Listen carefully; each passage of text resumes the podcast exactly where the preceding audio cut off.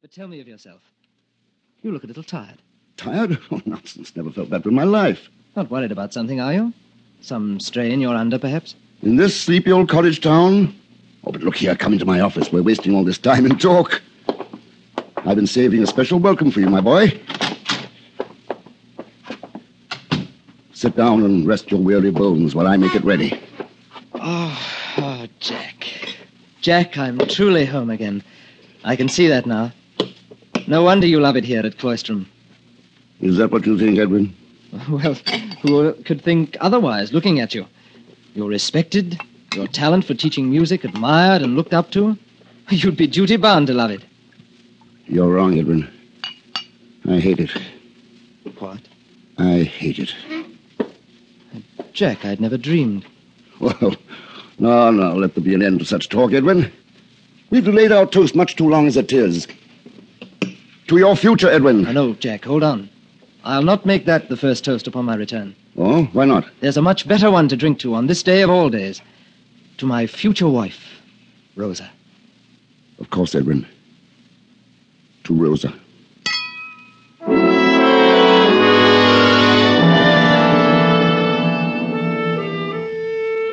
As we stood there, Edwin and I, drinking to her, to Rosa, I began to realize why those words about the wicked man had come to me just before his return.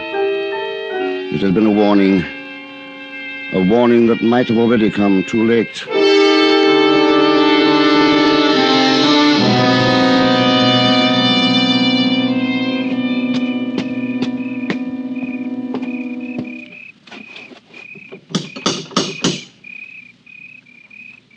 Good evening, won't you? Oh, it's Mr. Jasper. Good evening, Rosa. Have I startled you? Why, why, no, Mr. Jasper. It was only that I. You were expecting someone else? Well, uh, Edwin said that he might get here early. I'm sorry I disappointed you then. Oh, no, it, it isn't that, really. Oh, I'm being quite rude, aren't I? Please come in. Thank you, my dear. Huh, You look most charming, Rosa. I'd swear that gown was purchased in London expressly for your party tonight. Oh, you surprise me, Mr. Jasper. I didn't know you were so observant concerning women.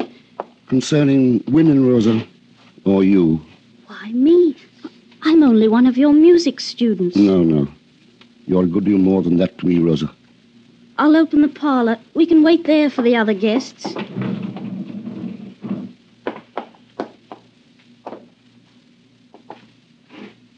You said I was a good deal more to you than just a music student.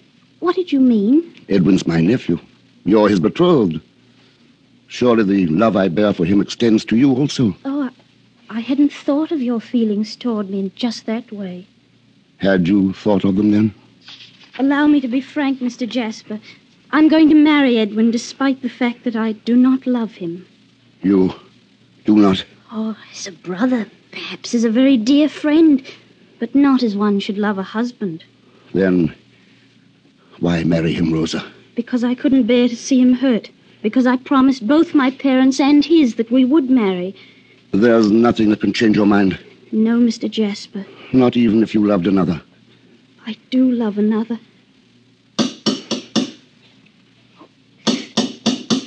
The other guests. Rosa, Oh, excuse me, please. I, I, I must let them in.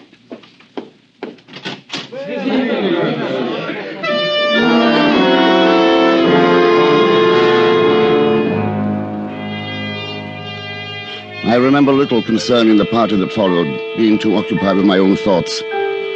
But two incidents do stand out as foreshadowing events to come.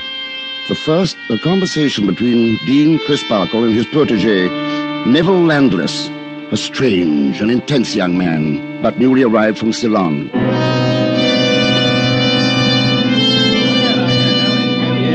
Of course, my dear. She's a beautiful girl, Dean. One of the most beautiful it has ever been my fortune to meet. It uh, might be best for you to curb your admiration, Neville. Rose is already spoken for. In Ceylon, that is not always a reason. I need hardly remind you, my boy, that this is Cloisterham in England. I warrant her fiancé would not take too kindly to your attitude.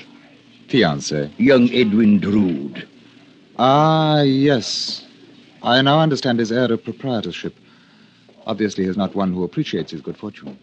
May I ask, Mr. Landis, the exact meaning of your remark concerning me and Rosa? Edwin,